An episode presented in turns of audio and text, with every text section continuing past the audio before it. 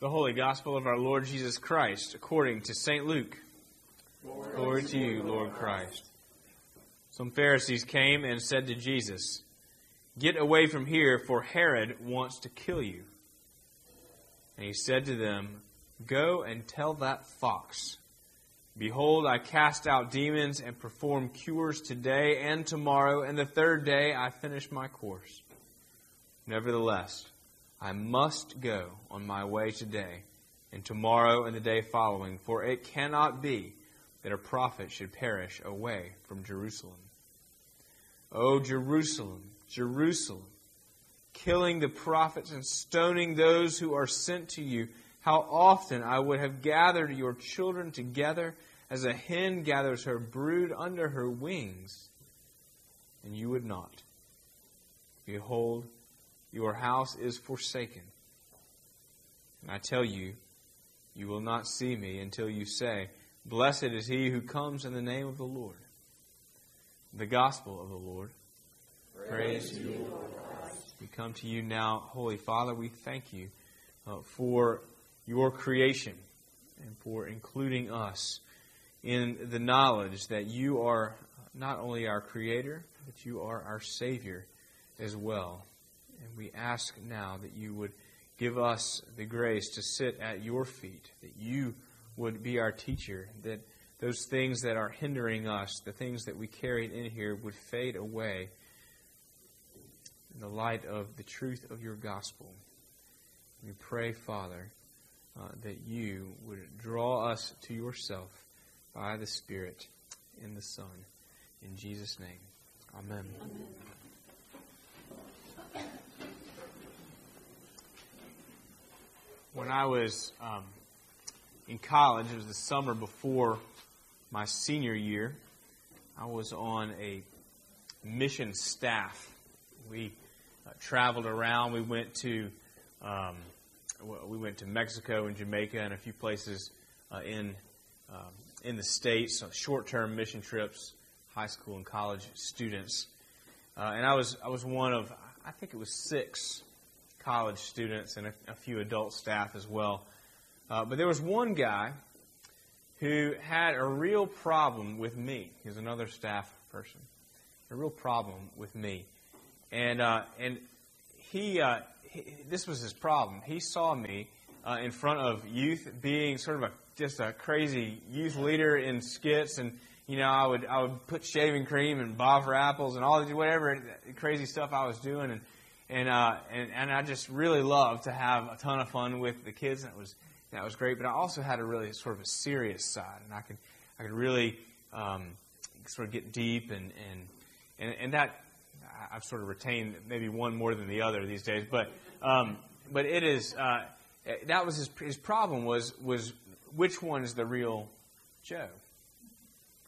And, and since he didn't know which one was real, uh, he didn't trust either and and actually he was he was quite vocal uh, uh, about that. It was very strange to me uh, because it was very clear to me that that they were both me. I mean, they were both the real real parts of, of who I was.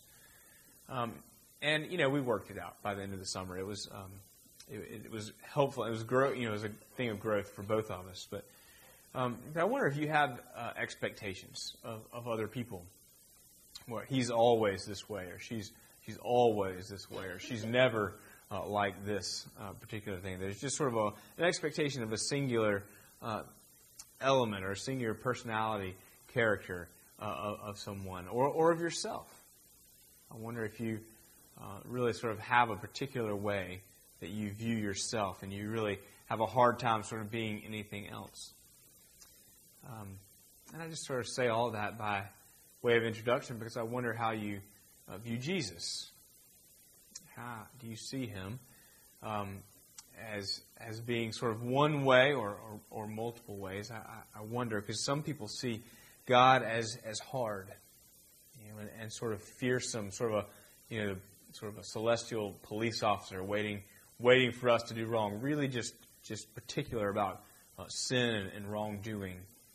And, and some people really that's that's the only picture they have of God, and yet others, sort of, sort of in, in contrast to that, really only see God as compassionate, as loving, as, as accepting, as full of uh, mercy and, and, and open.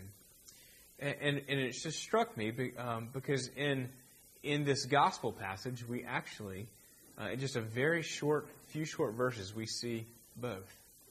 We see that he is hard and, uh, in a sense, courageous, but just, just um, fearsome and bold. And yet, he is also incredibly uh, compassionate, almost in the same breath. And what I would uh, hope that we walk away with tonight seeing is that we need both. It is, in fact, incredibly good news. Um, we, we, the passage opens up, and, and, these Pharisees, I guess they weren't all bad, they came to Jesus and said, uh, Herod wants to kill you. You need to get out of here. And, he's, and, and Jesus uh, sort of bristled. He said, You go tell that fox that I'm going to continue doing uh, what I am doing. Uh, and yet, it was interestingly, he, he immediately turns his attention to Jerusalem because I have to go to Jerusalem. I must go to Jerusalem. And, and, in, um, and in fact, that's uh, where all prophets go to die. Jesus is um, courageous. And he, is, he sort of has, uh, gives this, um, this impression of a sort of a chiseled soldier who, who must fulfill his duty. He, we told in the scripture he set his face like a flint.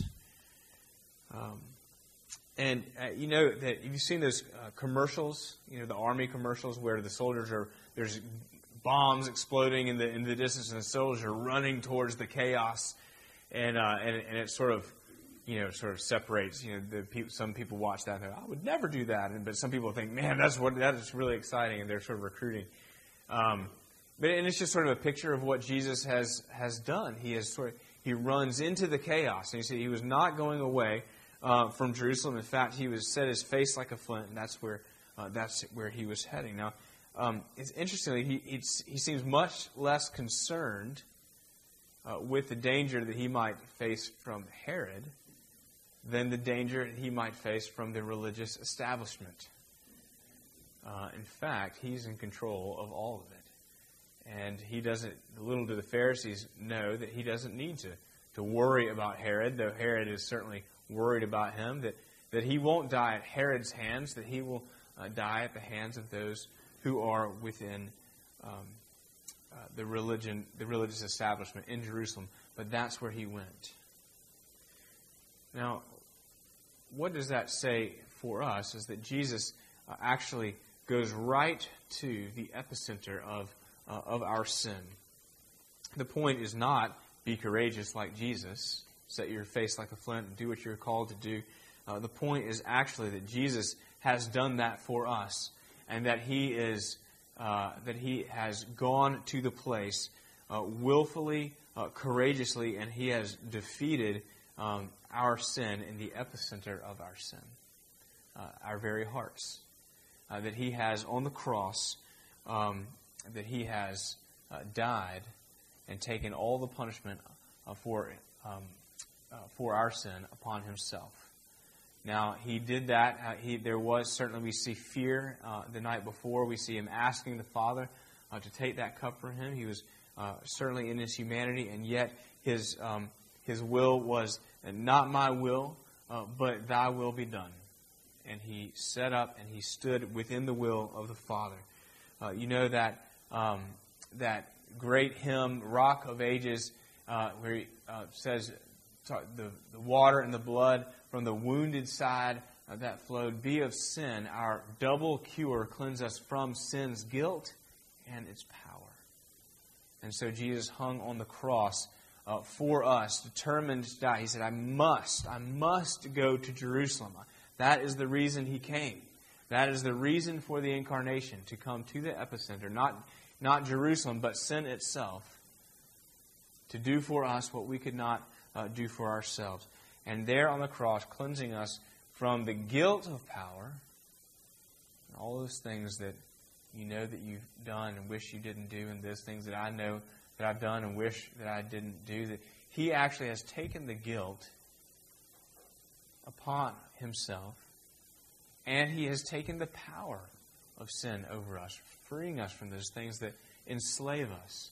And we know that that is um, true about us if we are in Christ, and yet we also know that there will be a time where we are uh, truly free because those things, the flames of those things still uh, lick at us. But Jesus paid it all. And so, um, so th- that's the that's the first thing. Jesus was, was hard on sin, and not just sort of bullish on sin. He was uh, unto death. His own death uh, was the death of sin. Courageously, uh, boldly, um, and yet in the same passage, we see the tenderness of Jesus. We see Jesus weeping for the lost. Oh, Jerusalem, Jerusalem. The city that kills the prophets and stones those who are sent to it. How often I would have gathered your children together as a hen gathers her brood under her wings. He longs to hold us close. And that, too, is why he came. And of course, it's not just Jerusalem that he's lamenting over, but, but his people. The, the people of God, the children of God that he has called to himself and who would not, who uh, willfully rebelled. Just as he willfully went to the cross for our rebellion, we willfully have uh, rebelled. And yet, the invitation of Jesus uh, is, um, is tender. Come to me, all you who are weary and heavy laden, and I will give you rest. Jesus is hard on sin. But there's a very real sense in which he is easy on sinners. And he loves, he loves us. He wants us. He, he wants us to, to be with him, to hold us close. And we see that again on the cross. As he hung there, calling out to the Father, Father, forgive them, for they know not what they do. It was very clear that as hard as he was on our uh, human condition, that he was tender uh, to us as humans. And so, if you are wrestling uh, with shame or with anger uh, or with guilt, if you have more going on in your life uh, than you can handle, if you are afraid,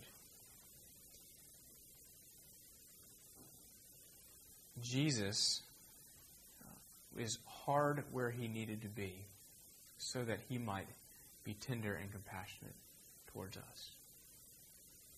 And he longs to hold us close in the midst of our afflictions. And that is very, very good news. What can wash away our sin? What can make us whole again? Nothing but the blood of Jesus given to us uh, on the cross. He has taken your sin, and yet uh, He calls us to put our faith in Him as He holds us close. Let us pray. Heavenly Father, we thank you that the real you is both hard and comfortable. That you have done what is necessary to do away with our separation from you, so that you might gather us as your chicks under your wings. Give us the grace, Lord, to come under your wings in faith. We ask this in Jesus' name. Amen.